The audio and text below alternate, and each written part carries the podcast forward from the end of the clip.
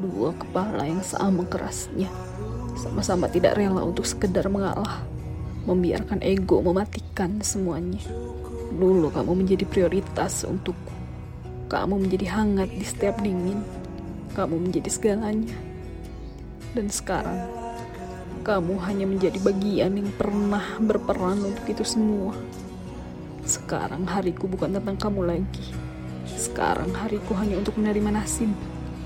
Menerima kenyataan bahwa cinta itu merelakan semua yang tidak kita relakan. Menerima semua yang sudah dibangun tapi harus runtuh pada titik ini. Kemudian yakin jika kita menerima semua itu bukan hanya dengan perasaan, tetapi menerima itu dengan pikiran, maka itulah cinta yang sesungguhnya. Cintai takdirmu. Terima kasih Tuhan untuk takdir yang telah kau berikan. Terkadang perlu ada penghentian untuk dapat melaju lebih jauh.